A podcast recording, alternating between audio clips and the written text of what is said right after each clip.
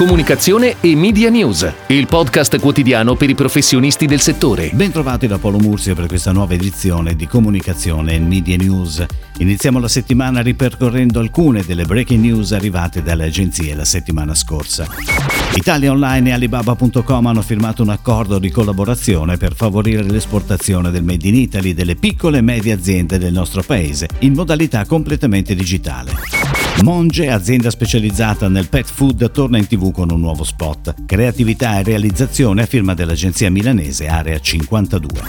Fernet Branca festeggia i suoi 175 anni con uno spot TV, campagna di pianificazione curata da Karat, mentre la creatività è firmata da Yama 11 2003 insieme al marketing aziendale. È in onda il nuovo spot di Parmigiano Reggiano. Andrà tutto bene se io resto a casa, contestualizzato all'emergenza Covid-19. La firma è dell'agenzia Casiraghi Greco.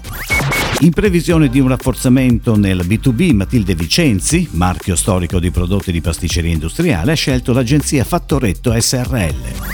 La nuova campagna di telefono rosa a supporto delle donne vittime di violenza domestica vede la firma di Wunderman Thompson con la pianificazione auto Vome Digital curata da Mindshare e Kinetic.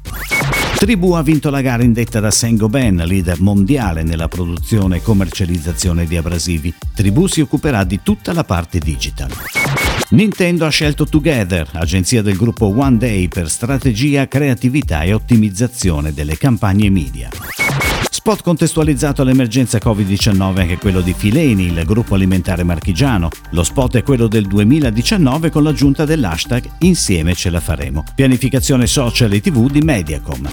È tutto, grazie. Comunicazione e Media News torna domani. Comunicazione e Media News, il podcast quotidiano per i professionisti del settore.